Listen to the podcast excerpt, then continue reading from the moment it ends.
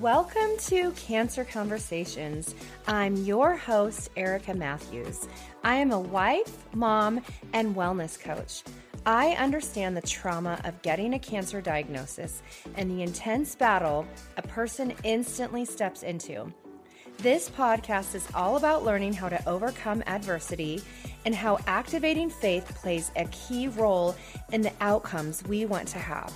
Each week, I will be bringing you education and inspiration, as well as interviews with other fellow warriors.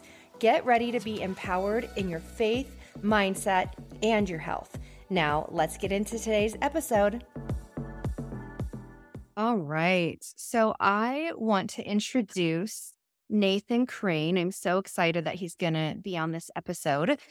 Nathan is a certified holistic cancer coach, best-selling author, inspirational speaker, cancer health researcher and educator, and 20-time award-winning documentary filmmaker with over 15 years in natural health, leadership, and personal development.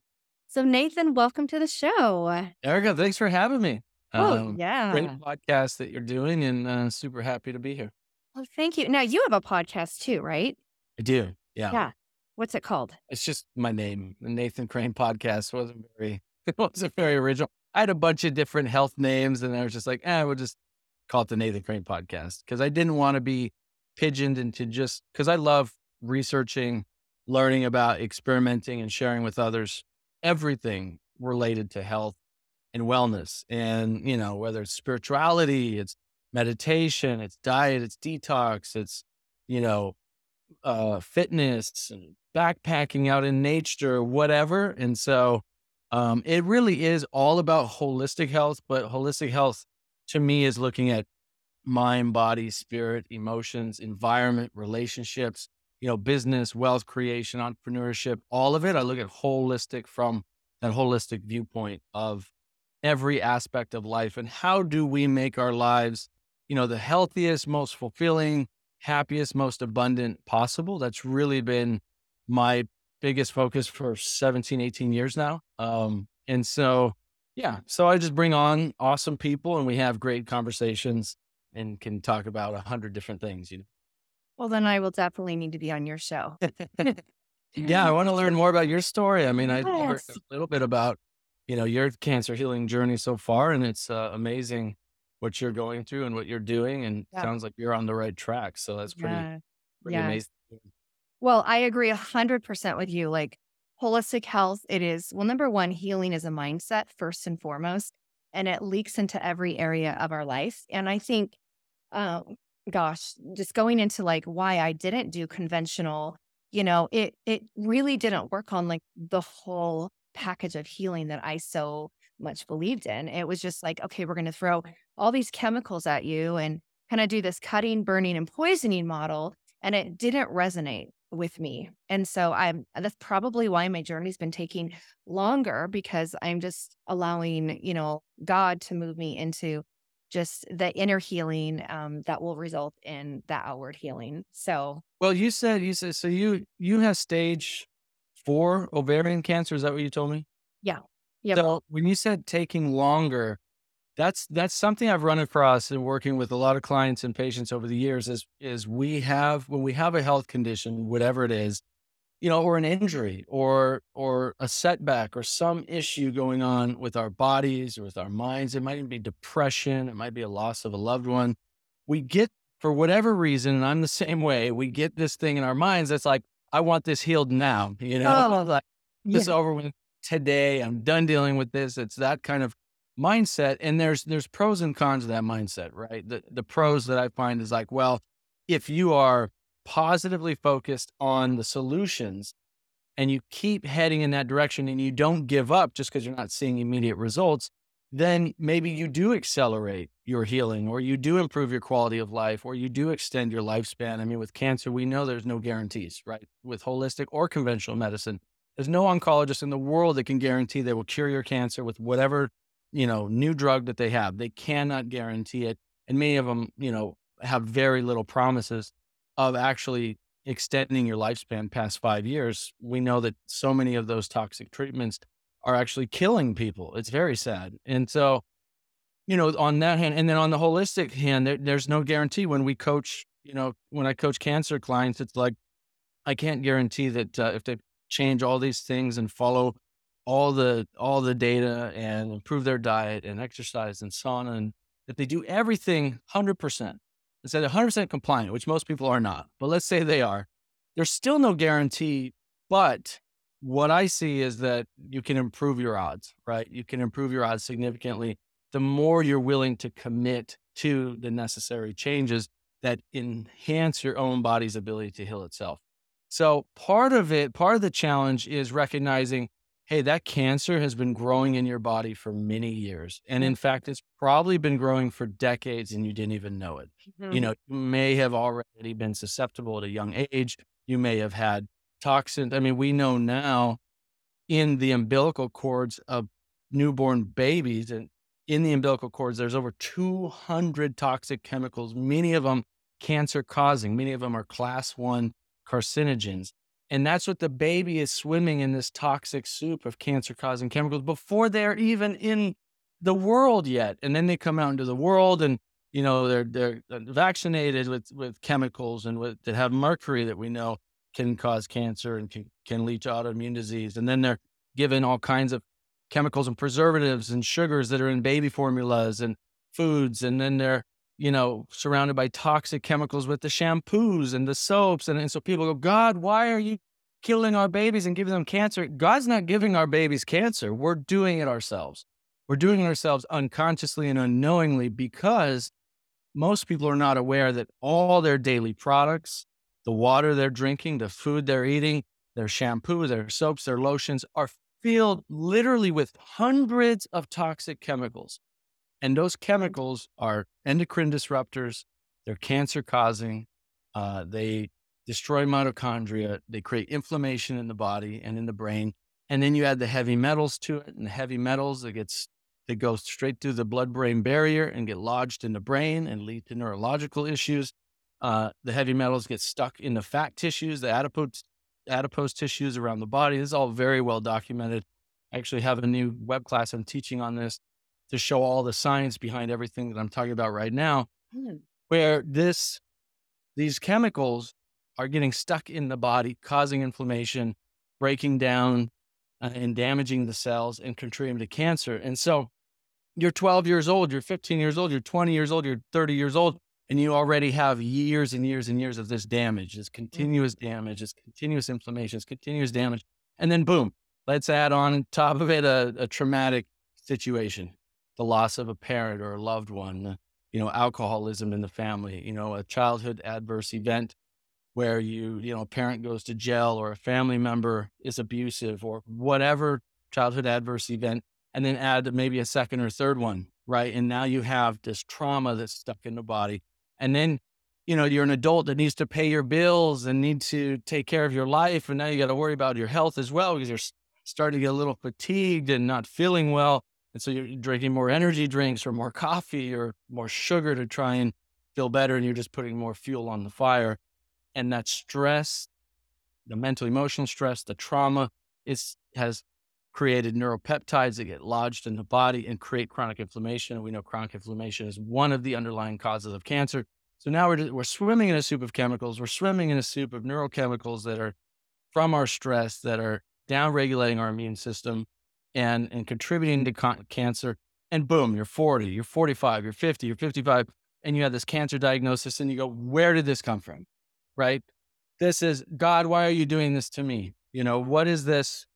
You know what why do i have this? It's kind of a it's like i've done everything right. I haven't done anything wrong. Well if you look back at your life your childhood your teenage years your your you know early adult years and you look at all the things i just said i bet you 99% of people with cancer could relate to some or all of that, right? I certainly could. I certainly was on track for cancer diagnosis really early on because I was living probably the most toxic life anybody could ever live.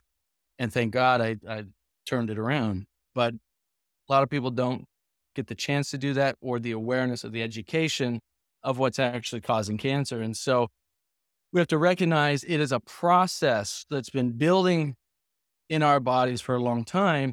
And let's say it took you 30 years before that cancer actually got diagnosed, right? Let's just pretend it was 30 years or 20 years or 10 years. Well, how long do you think it's going to take if we do everything right for it to stop growing? Not even go away. Let's just say stop growing a year, two years, maybe. And then maybe we can actually start to regress it a little bit, maybe another year, maybe another two years. Maybe would it can, you know, the body can get to a point where it actually starts to completely eliminate it. Three years, four years, five years, six years. We don't really know. There's no time frame on these things, right? There's no real time frame on like you do everything right and the cancer goes away in three months or six months or a year.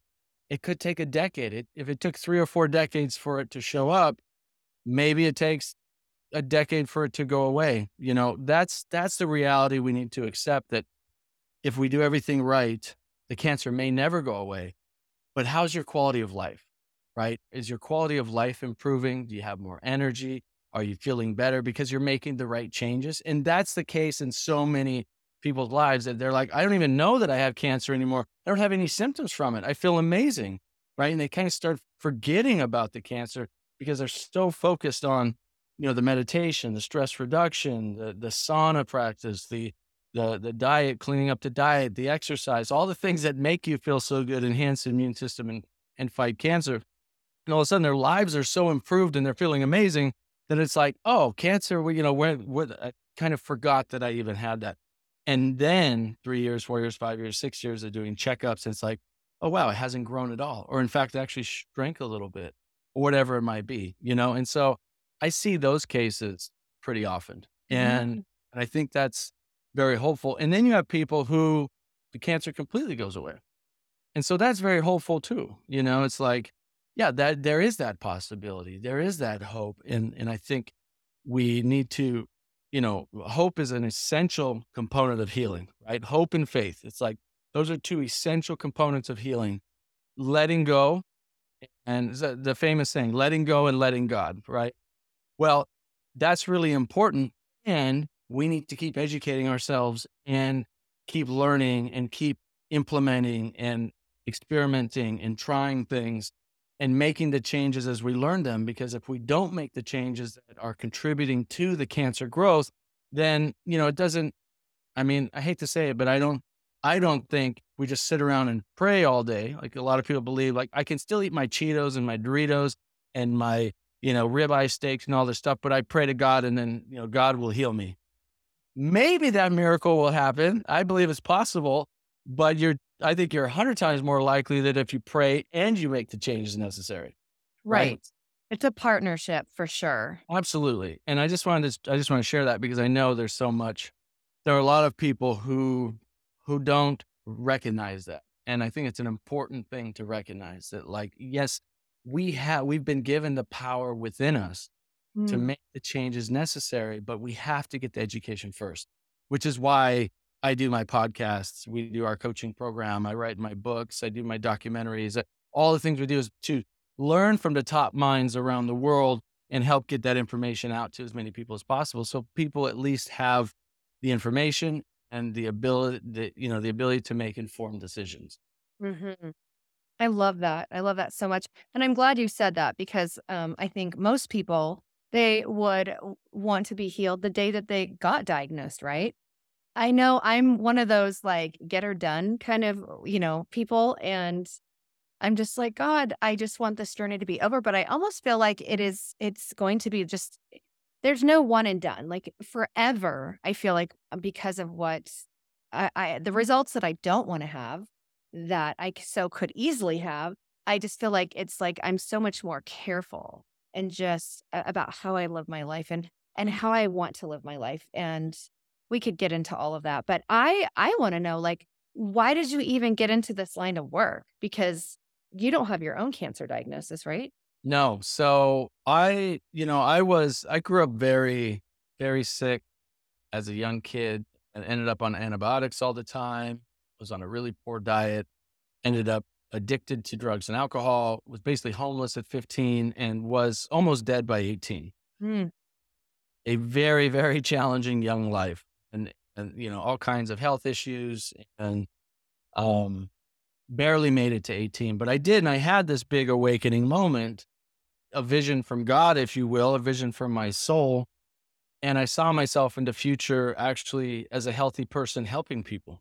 And I Mm. thought, and I was 18, I was 17, 18. I thought, I thought, oh, you know, could that be possible? Like, I didn't even know, I didn't have hope or faith or possibility um, at the time until I saw it. I was like, oh, maybe I could live a different life. Maybe I don't have to live this life.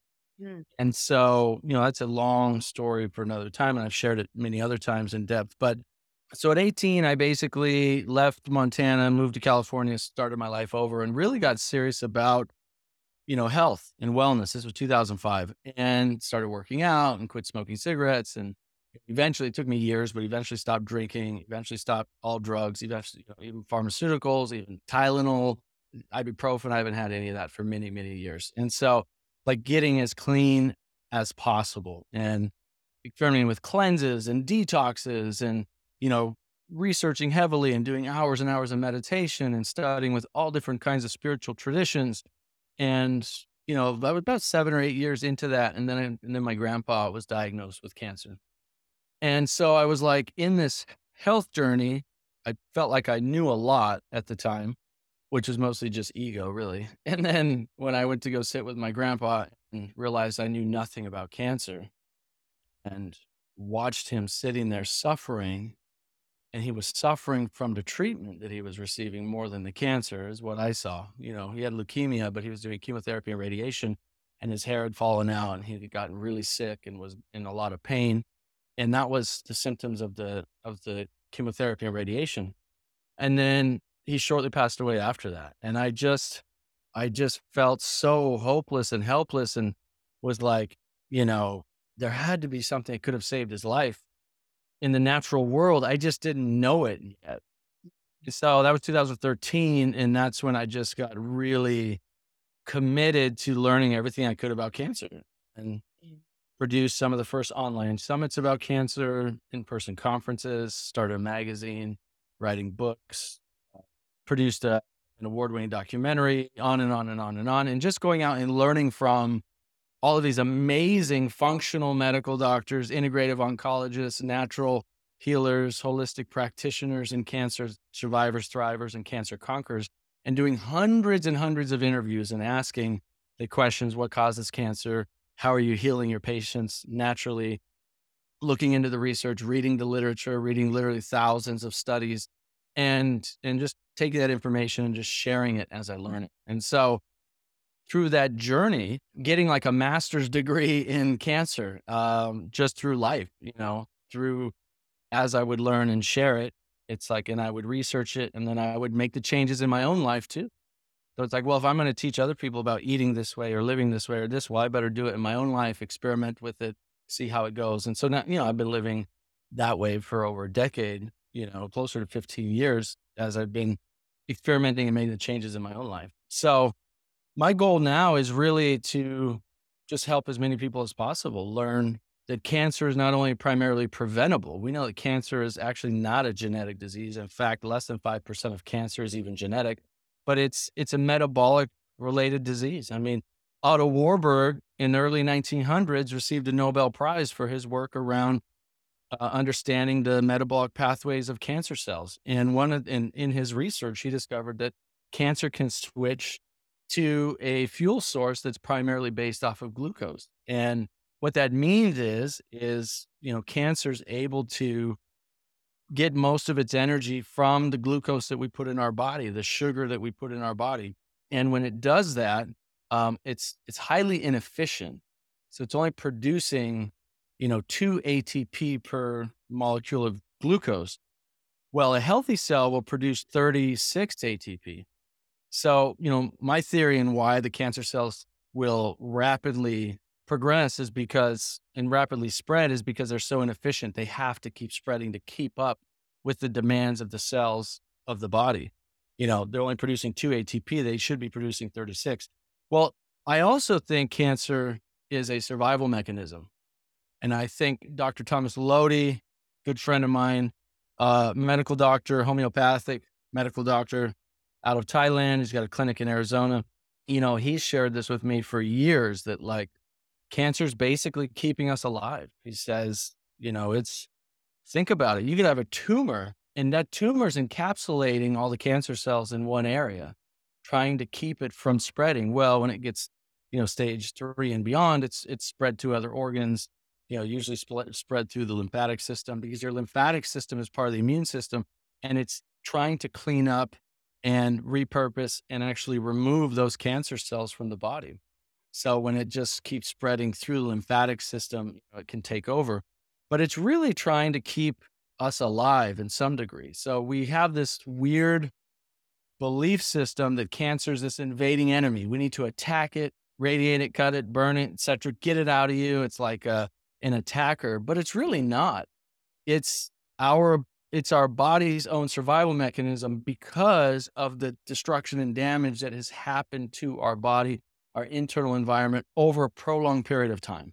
Mm-hmm. And when we can accept that and go, okay, the cancer is actually here to kind of keep us alive because imagine if all those cells just died immediately, we would probably die or stop functioning properly. So I think it's part of it's like, well, it needs to stay alive, but it goes into a chronic fermentative state and it depends highly, not solely, but highly on glucose. Now, cancer can also switch to other fuel sources. So it's not only glucose. And that's why the ketogenic diet is not not necessarily the best or the only diet for cancer. And in fact, long term ketogenic diets can be very dangerous and, and unhealthy. So, short term, you know, plant based ketogenic diets have shown some really strong benefits for cancer patients. So have uh, ketogenic diets in general, three months, four months on. But being on it for a long period of time can actually be very dangerous because you can become very um, deficient in the nutrients that your body needs. You just, I mean, we need vegetables in our body. We yep. need them.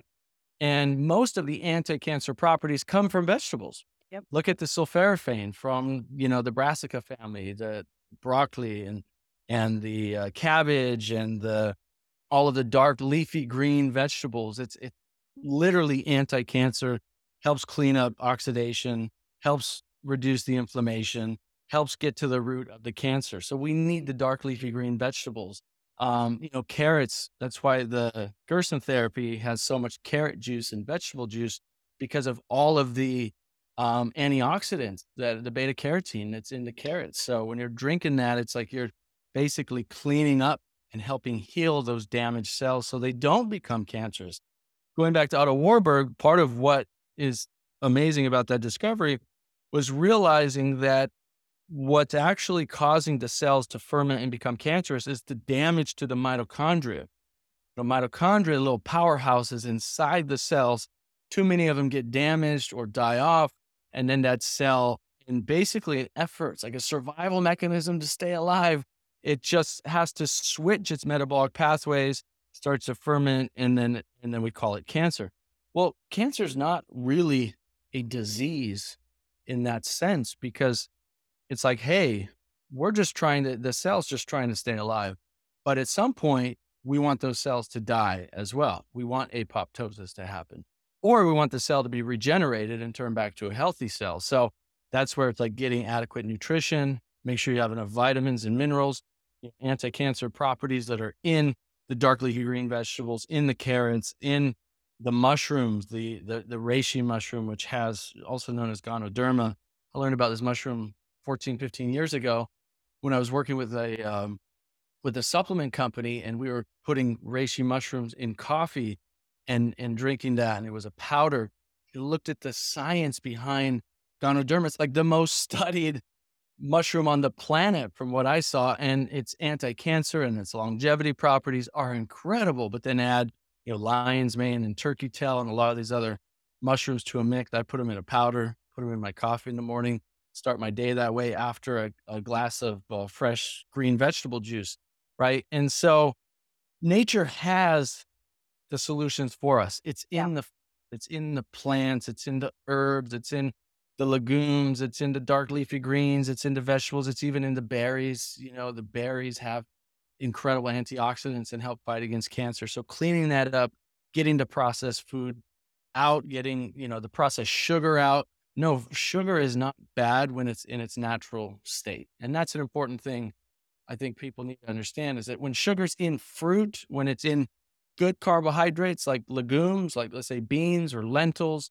even organic soy, for example, that has tremendous amount of flavonoids and cancer protectant and estrogen protection. People get this so wrong because of a faulty study from years ago um, that I've you know debunked a hundred times.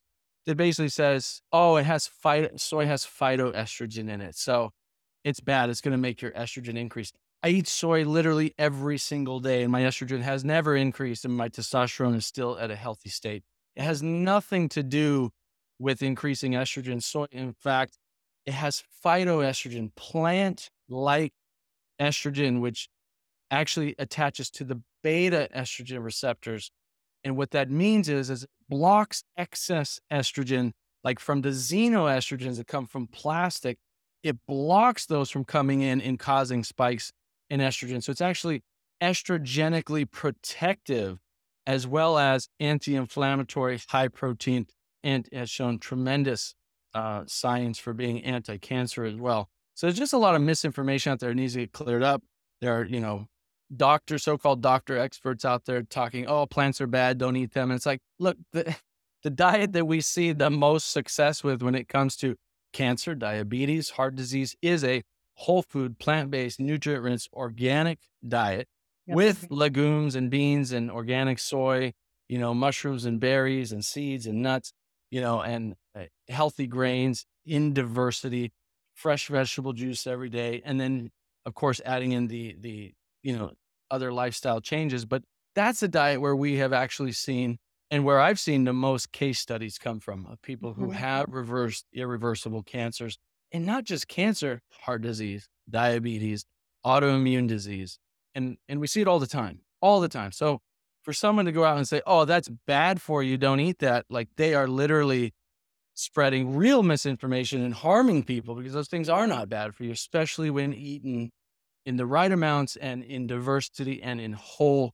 plant foods. So again it's just realizing like hey cancer is a metabolic disease. It's primarily preventable. We can prevent it. Yep. don't and when we have cancer, there's a lot we can do to, to empower our bodies. The food's not going to cure your cancer.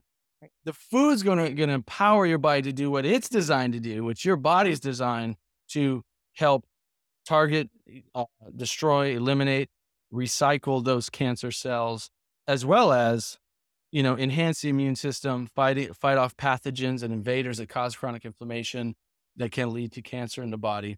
So it's all about empowering our body and then the body does the work. And that's the amazing thing. We are these incredibly intelligently designed beings. That's how I don't understand when people, it's, you know, like an atheist who believes there's no creator, no God, no whatever.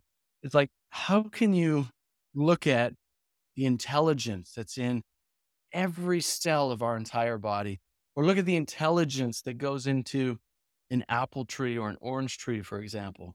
Right? Where it's this self replicating, incredibly brilliant, incredibly nutritious tree that provides indefinitely for all of the animals and beings around it that want to, that want to enjoy it produces seeds so that more can grow so it can you know millions and millions and millions of trees can grow tastes delicious we love it you know you go grab an orange from a tree there's like nothing better than that or an apple or pick your fruit a banana a mango whatever and and we love it and it's like you look at that look at the design of our cells of our bodies you know the mitochondria how we live together in, in symbiosis.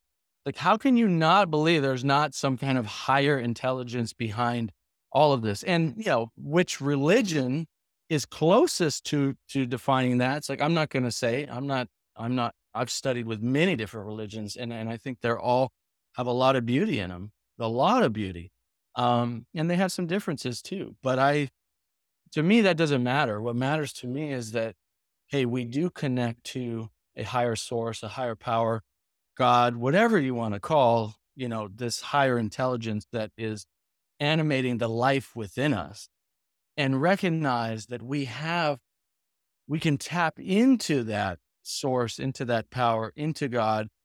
And through intelligence and education and action, taking right action, we can create miracles in our lives. That's what's amazing. And I see it all the time. Yes. Yes. Oh, I love everything you're saying. I want to take a quick break from today's episode and talk about an immune system molecule that's getting a lot of attention around the world. Now, most of you who watch me on my social media, I'm sure have heard me talk about it. It's a molecule that educates your immune system to help your body recognize a threat and respond to it by taking it out. It makes your immune system 437% smarter and it activates your natural killer cells. It also does more than that, but for the sake of time, I won't get into all the details of what it does. However, I just heard from a panel of doctors, and what struck my attention was they said that if you have a weakened immune system, that is how disease is able to enter in. But if you have a strong immune system, well, let's just say tumors are unaccepted. They are not able to grow. If your immune system is strong, I want to encourage you if you are curious about what this immune system molecule could do for your health and taking your health next level, email me at hello at ericamatthews.co. All right, let's get back into today's episode. So I, I'm a big believer with how, you know, God has given us so much around us, like knowledge and wisdom. But there's even a scripture. So I, I'm a Christian. I'm huge uh, follower and lover of Jesus Christ. And um, in his word, it says, My people perish for lack of knowledge in the book of Hosea. And so, just like you said, you know, like God has given us everything we need to not just survive, but thrive. And we can thrive in every area of our life if we will apply ourselves and if we're willing to do the work. Like I said earlier, it's a partnership. So I'm in agreement with everything you're saying, Nathan. So let's switch gears just a little bit because I want to make sure to talk about um, the immune system, especially in regards to cancer and beta glucan. So uh, I'm actually taking a beta glucan. I, I I don't think it's the one that you are that you know you represent, but I definitely want to switch gears and get the one that you're on. But I already have a question about that. I had made a post. I have a, a cancer group on Facebook called Hope and Healing for Cancer. And there was, um, I, I was talking about beta glucan, and someone asked, you know, about the uh, fungus or, you know, can someone use that product since it's made from yeast? Um, or, you know, so if someone has like a candida overgrowth, can they actually take beta glucan? So, can you speak to that? Yeah. So, first off, um, beta glucan is the most studied natural immune modulator on the planet with over 200,000 published studies on PubMed and literally dozens of active trials going on. And you can see this at clinicaltrials.gov. Uh, if you go to Taiwan, Japan, Korea, um, it's actually an approved drug and has mm-hmm. been used as an adjuvant treatment for cancer for many years.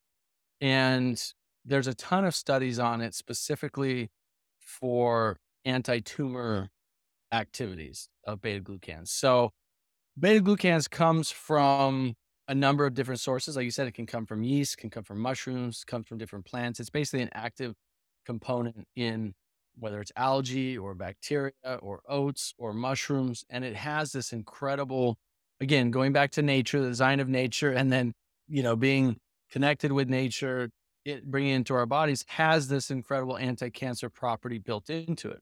So, like, you go to PubMed and you just type in glucan, for example, you will find literally thousands and thousands of studies.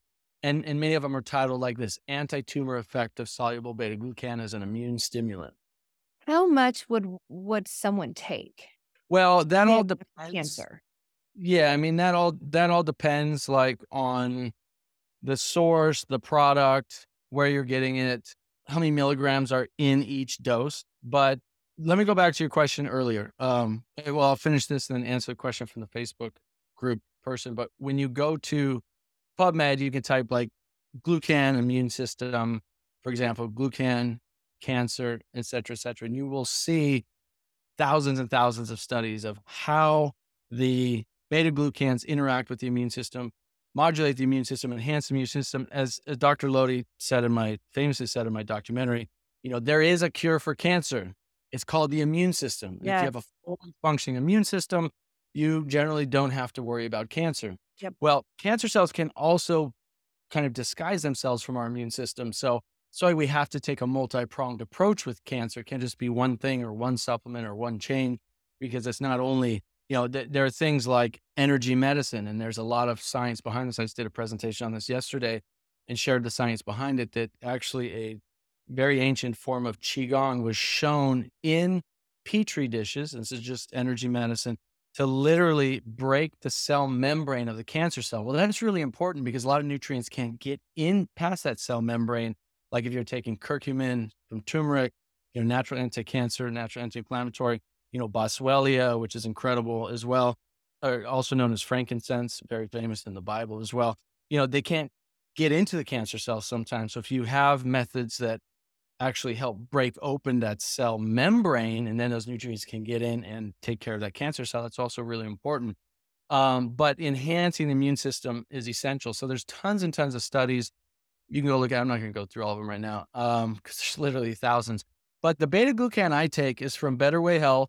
It's 500 milligrams is the is the serving, and you know with a supplement, it's like you can't give you know, specific advice for cancer to say, hey, take this much for this. It's not, it just doesn't work that way. But I do know when interviewing one of the top beta glucan experts on the planet, you know, this is the one that he highly recommends. Um, starting with 500 a day and and seeing how that works, 500 milligrams, and then you know enhancing it up from there. You could take it two times a day, three times a day, four times a day, and it's not about beta glucan is going to eliminate your cancer. It's about the beta glucans interacting with the immune system to help your body, you, you know, work on fighting against that cancer. And so I don't know if there is an unsafe amount. You know, I wouldn't go to 5,000 milligrams a day or something like that. I wouldn't personally do that. I don't know if there's an adverse events from you know, too much beta glucan. It's something I would have to look further into. I do know, you know, taking 500 milligrams twice a day, uh, from what I've seen, doesn't have adverse events. But you start with 250 or 500 milligrams a day, and you can slowly increase from there and see how your body responds. But at the same time, if you're getting most of those nutrients from the foods we just talked about, mm-hmm. then you're getting tons of beta glucans in your diet already, especially if you're eating oatmeal in the morning and you're, you know, adding mushrooms and mushroom powders throughout your day, you know, you're getting these these natural beta glucans into your diet and then supplementing with it, it can can definitely be helpful. No, it does not. If, you know, the beta glucan that comes from yeast, it does not actually have yeast in it that is completely removed from it. So no, it has no effect on candida whatsoever. Uh, I want to make sure I answered that for your because there was a question that I I had as well when I was researching it, and and no, it it, it has no impact on candida. Perfect. It's actually putting yeast in your body. The beta glucan is extracted from the yeast. And so there's no yeast left that you're putting in your body. Okay. Very good.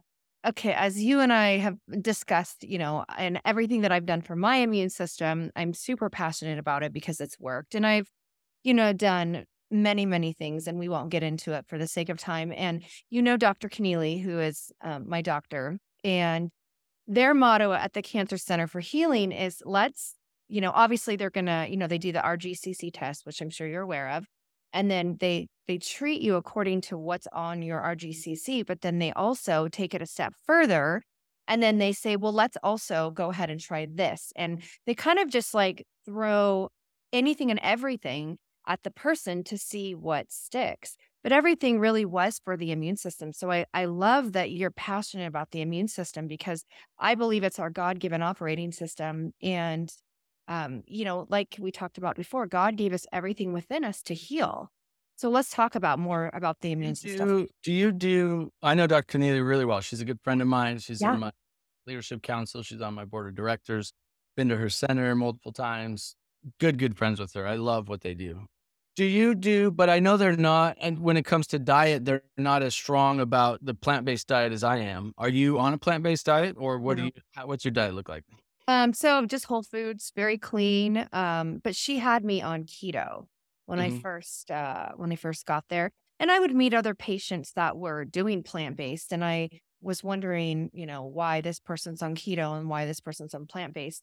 I never got my answer, but she she never seemed to push me at all towards plant based. In fact, you know, I'm sure you follow her on Instagram and she's always eating a Right. big fat steak, right? With her baked potato and her butter and sourdough Yeah. bread. You'll need to have a talk with her about that. Yeah. No, but but when I would, I mean, if it were me, uh, and I were in your position, Yeah. I would go all in for the next, let's say, six months, for example, on a really diverse, nutrient dense, whole food, plant based diet. And in addition to that, drink fresh green vegetable juice with carrots in there at least twice a day. So 16 ounces twice a day. So add some carrots, uh, but then make sure there's kale. You can add an apple in there as well. But you know, make sure there's cruciferous vegetables in there. You know, green um, kale, and then add in you know cucumber and celery. Parsley is a detoxifier. You can add in broccoli. You know, it can get a little strong, but getting that fresh green juice with some carrots in there a couple times a day, in addition to, and when I say whole food, nutrient dense, diverse plant based diet, it's every, you know, if you're having a couple meals, two or three meals a day, each plate has a good diversity of beans, some kind of legume, make sure they're fully cooked and you cook out, you know, any of the, you know, the thing with, with lectins and things like that that people complain about, it's very often either beans that aren't fully cooked and you can cook out most of the lectins from the beans, or they're just not used to them. Their body hasn't developed a microbiome and the microorganisms yet to help digest them. So that just takes time of eating them, a couple weeks, two or three weeks. But each plate should have, you know, legumes, should have salad, some kind of mixed salad. So good, just mixture of vegetables, some kind of like onion, mushroom, garlic in there, right? I love to cook with like onion, garlic, things like that. Um, but but you don't need much of that because it's it's strong medicine. Greens, beans, onions, mushrooms, you know, and then and then berries and seeds. So nuts and seeds, you don't need very much. A little bit, a little handful goes a long way. That can be eaten as a snack, can be added to a salad. Sunflower seeds, sesame seeds, flax seeds, chia seeds, all these kinds of seeds that are, you know, omega three, rich in omega threes, anti-inflammatories, super good for the body. Um, and then like the berries and fruits and things like that, you have a piece of fruit or you know, handful of berries, whatever, as dessert after. And you eat like that two or three times a day. You're getting all your nutrients, your amino acids, your phytonutrients, your vitamins, your minerals, your protein, everything you need, and all the fiber that's cleaning out the gut and the anti-inflammatories and the anti-cancer properties. Um, I mean, Dr. Conners, Dr. Kevin Conners, good friend of mine, he had stage four colon cancer, chose to go the natural route. He said, Yeah, I cut out meat and dairy because I knew that was contributing to it. He went to a 100% whole food plant based diet and then, you know, was doing pulse electromagnetic frequency, P, or uh, actually, he uses Rife, Mm. kind of like PMF, but different. Yeah. Rife and some other changes, but cut out the dairy, cut out the meat, eat the whole food plant based diet, and uh, and was able to put his cancer, stage four colon cancer, into complete remission. Um, you know, I just think it's essential. I don't know why more functional doctors aren't really encouraging their patients to go down that path because that's really where majority of the science shows us is the healthiest diet, especially for cancer. Wow. But eating that way and then the juice each day Yep. and everything else you're doing. I don't know if you're doing sauna a couple days a week. Mhm. Uh, oh, yeah. and Yep. so, you know, adding in more sauna over time, three days, four days, five days a week, 10 minutes, 15, 20, 25 minutes. Like you don't want to go to the extreme to where you're so fatigued afterwards and you feel terrible. That's why you want to build it in slowly and accumulate more time. All the studies from the Nordic countries on the sauna showed that the more time you were in the sauna and the more often you were in the sauna, the all cause mortality continued to reduce drastically. So it's like 10 minutes a day, three days a week, saw great benefit. But then 20 minutes a day, three days a week, saw even more benefit. And then 20 minutes a day, five days a week, saw more benefit. It was literally dose and time dependent. So it's like, uh, but with cancer, you want to be mindful that you don't do things so intense that now your body's putting all its energy on repairing what the damage you just did instead of focusing on the cancer. So it's like you start with 10 minutes.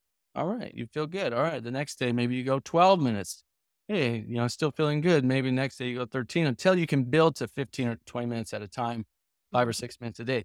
There was a really interesting study on sauna that I saw where I can't remember the percentage right now, but they measured the percentage of heavy metals in the sweat after right after the sauna and saw this massive increase of percentage of, of heavy metals because there are people if you go out and go does sauna actually detoxify you from metals and stuff and there are a bunch of people out there say oh no it doesn't they're doctors and scientists say no that's not true and yet there are studies that have literally tested the sauna the sweat and shown the massive increase of heavy metals that have come out Mm. your sweat from your body. Where did those heavy metals come from? They magically appeared on your body. They weren't there before and now they're there, right? It's like, come on. So, sauna is incredible for helping detox, but also stimulating the immune system, uh, increasing heat shock proteins, which have a great benefit to repair on the body and, and contributing towards longevity and fighting against chronic disease. And also, cancer can't thrive in a high heat environment. So, that's why if you go to a functional medical doctor who has experience and certification with hyperthermia, putting people into, and you have to be very careful with this, but actually increasing the body temperature to a degree that starts to kill the cancer. It's, it's pretty incredible to see that cancer cells, so cancer cells, one, they can't survive in high heat, but also they can't survive in an alkaline aerobic environment. So the point of the diet is to get rid of the acidic foods, the meats and the dairies and things that may contribute towards acidity in the body, add and the processed foods and the high sugar foods, the packaged foods, and add in the anti-inflammatory, the alkalizing foods. And that doesn't count out apple cider vinegar and, and lemons and limes. Those actually have an out, even though they're acidic, in nature, they actually have an alkalizing effect on the body because they help reduce your body's need to produce excess acid. So it's a really interesting thing. But the the acidic foods, uh, the dry foods, the foods that are not from nature that are made in laboratories, you know, we cut those out. We put the fresh foods in, and so we're alkalizing the the body, uh, heating it up through things like sauna, which sauna may not necessarily be killing the cancer cells, but it's stimulating your body's ability to, to help fight the cancer cells.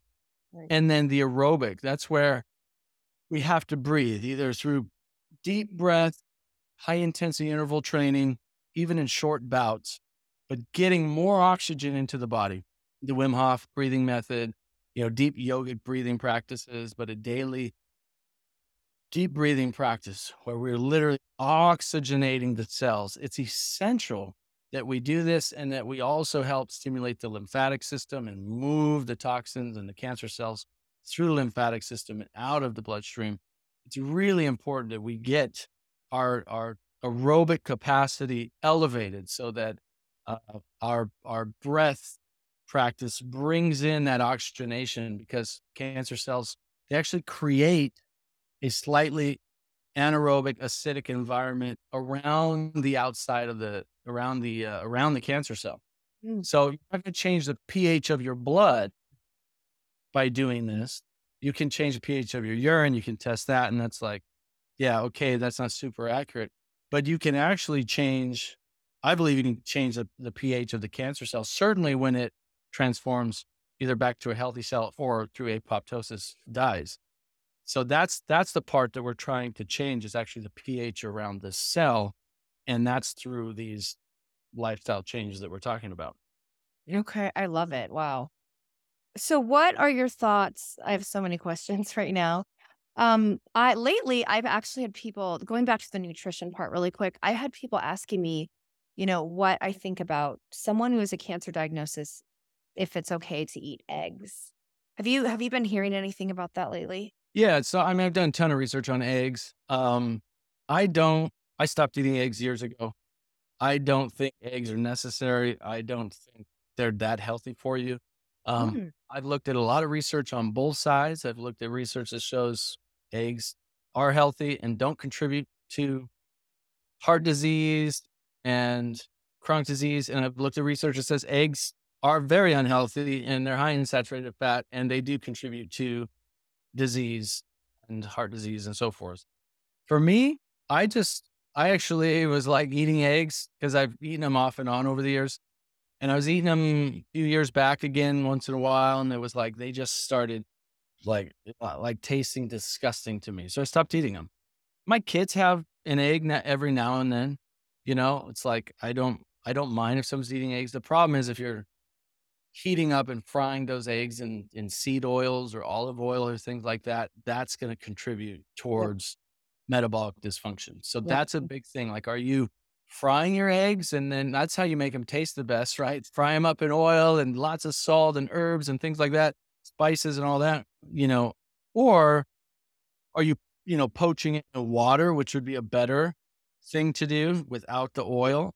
Eating it raw. I mean, there are countries where they eat eggs raw all the time. It's a, you know, quote unquote delicacy suck it right out in the Philippines. I have friends from the Philippines. They just suck the eggs right out of the. It's kind of disgusting, but Yeah. you know, I think if you're gonna eat it, it's like you know that's it's like a, a vegetable or a fruit or something in its raw form, and it's generally the healthiest. Generally, in most cases, Mhm. uh, it is generally the healthiest in our in our mouth. It's designed to chew and masticate, and as it does it, the enzymes interact with the molecules of the food and actually trigger our brain to produce um, the enzymes needed to digest that food and help send the nutrients where it needs to go in the body. It's a really fascinating science to understand that, like, the interaction with the food and our mouth is actually really, really important. Um, there's a whole neuroscience behind it as well. That's really, really interesting. But for me, I, I mean, I don't recommend eggs. If you're gonna eat eggs, maybe once or twice a week. But again, don't fry them in oil. Like, Yeah. super important. Quit if you have cancer or you're really concerned about cancer. You really need to cut down on the oils, the seed oils, all oil, everything processed. Oh my everything. goodness. Yeah. Sunflower oil, sunflower oil, this oil, that oil. Even if it's organic, it doesn't matter. It's an oil that's been removed from the actual plant itself. And so you have no more fiber, you have no more nutrients in it.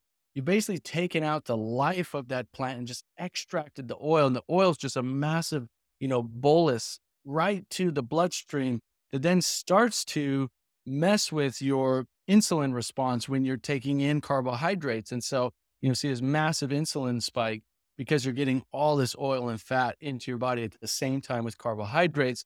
And then, yes, you are going to be on the path towards metabolic dysfunction, metabolic disease, heart disease, cancer, all of that. So it's like you have to reduce the oils.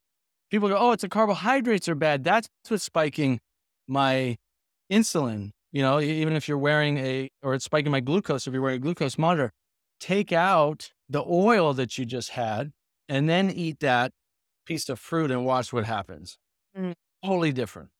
So you really, um, so that's really, really important. And like I said, yeah, I would, I would reduce them or like me, I just avoid them completely. I just, I have no desire to eat eggs anymore. hmm Yeah. Yeah. I I've been doing research, uh, you know, talking about the seed oils on basically because our body is unable to process seed oils, they they actually turn rancid in the body.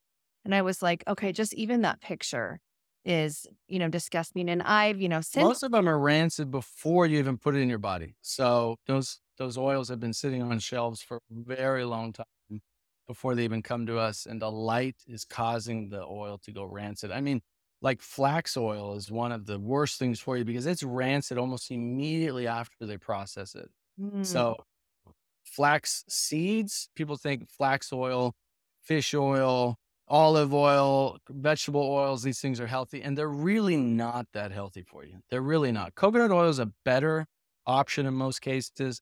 Organic, pure, cold processed olive oil is kind of a second best, but I would reduce it significantly. And then I wouldn't use any other oils other than that.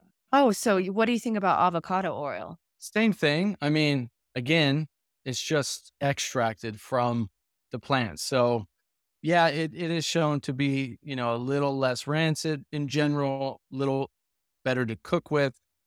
But For for oils, it's like just eat the food to get the nutrients and the fiber and avoid the oils. You know, Mm. and I know it's Mhm. hard, but it's like, hey, use a teaspoon instead of three tablespoons, you Right. know? Um, cook differently, cook with water. You can water saute everything Yeah. And and still make it taste delicious. So there's Yeah. there's a lot you can do. Now, if it's your if it's your health you're concerned about, cancer diagnosis or whatever, like these are the changes you need to make. And it doesn't matter what drug you take, what chemotherapy you take, what radiation you take. And let's say the cancer goes away. If you don't make the changes that cause the cancer anyway, Yep. it's gonna come back. It's gonna right. be so we might as well make the changes now. Exactly. Oh my goodness.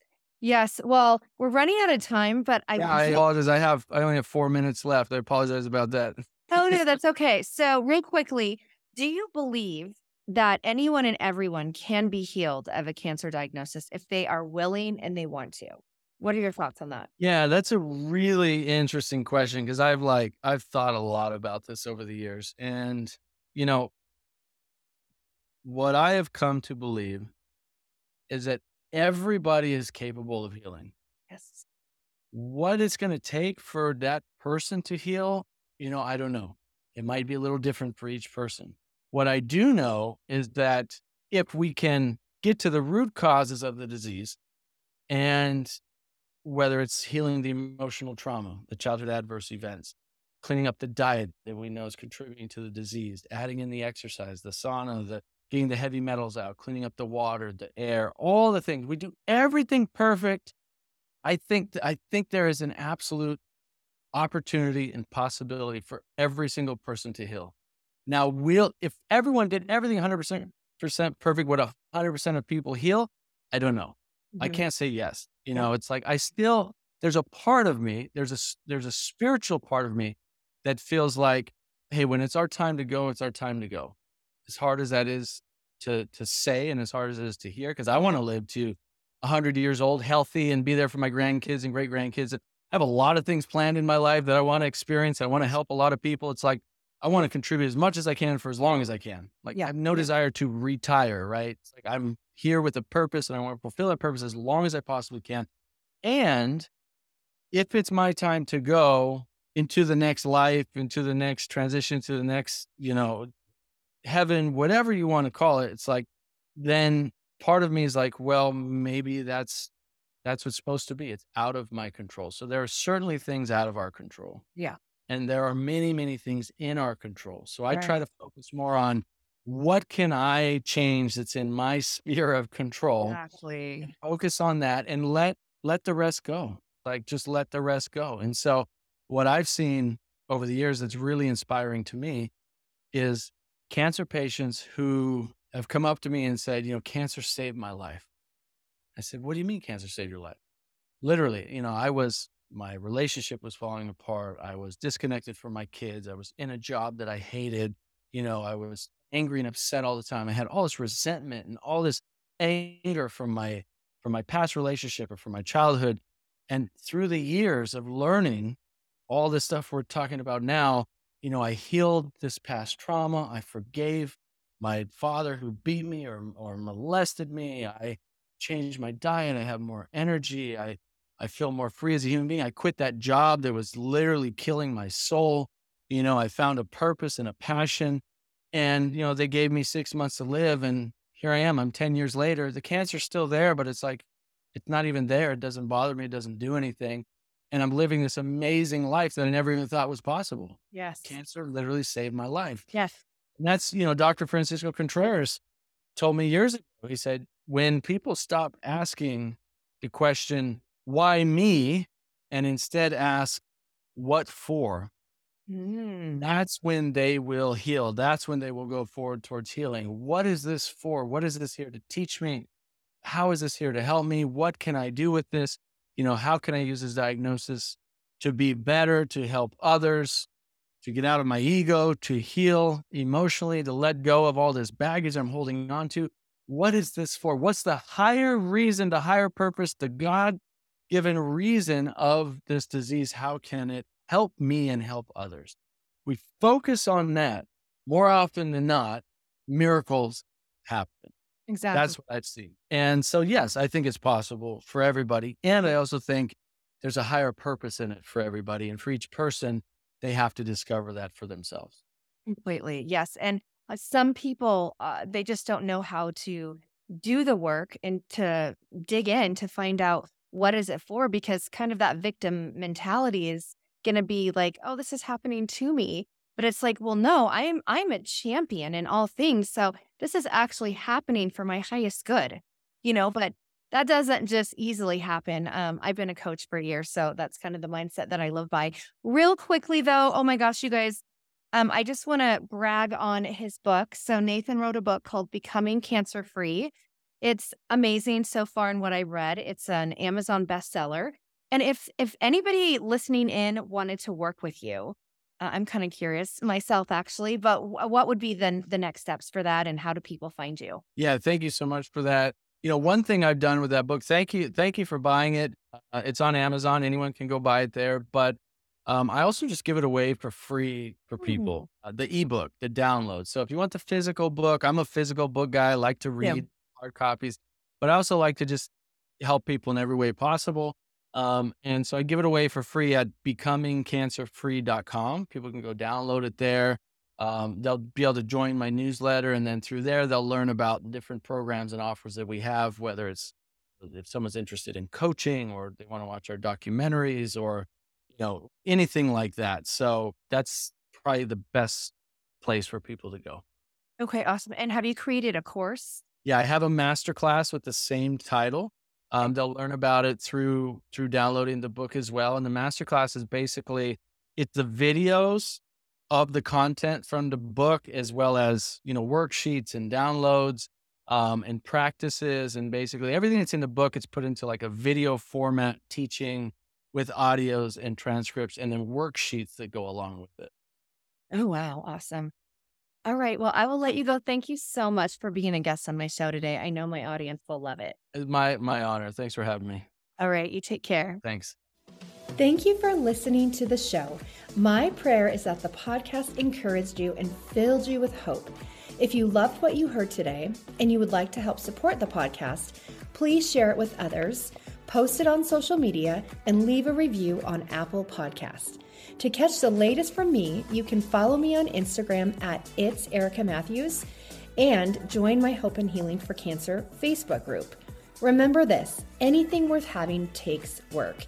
See you next week for a new episode.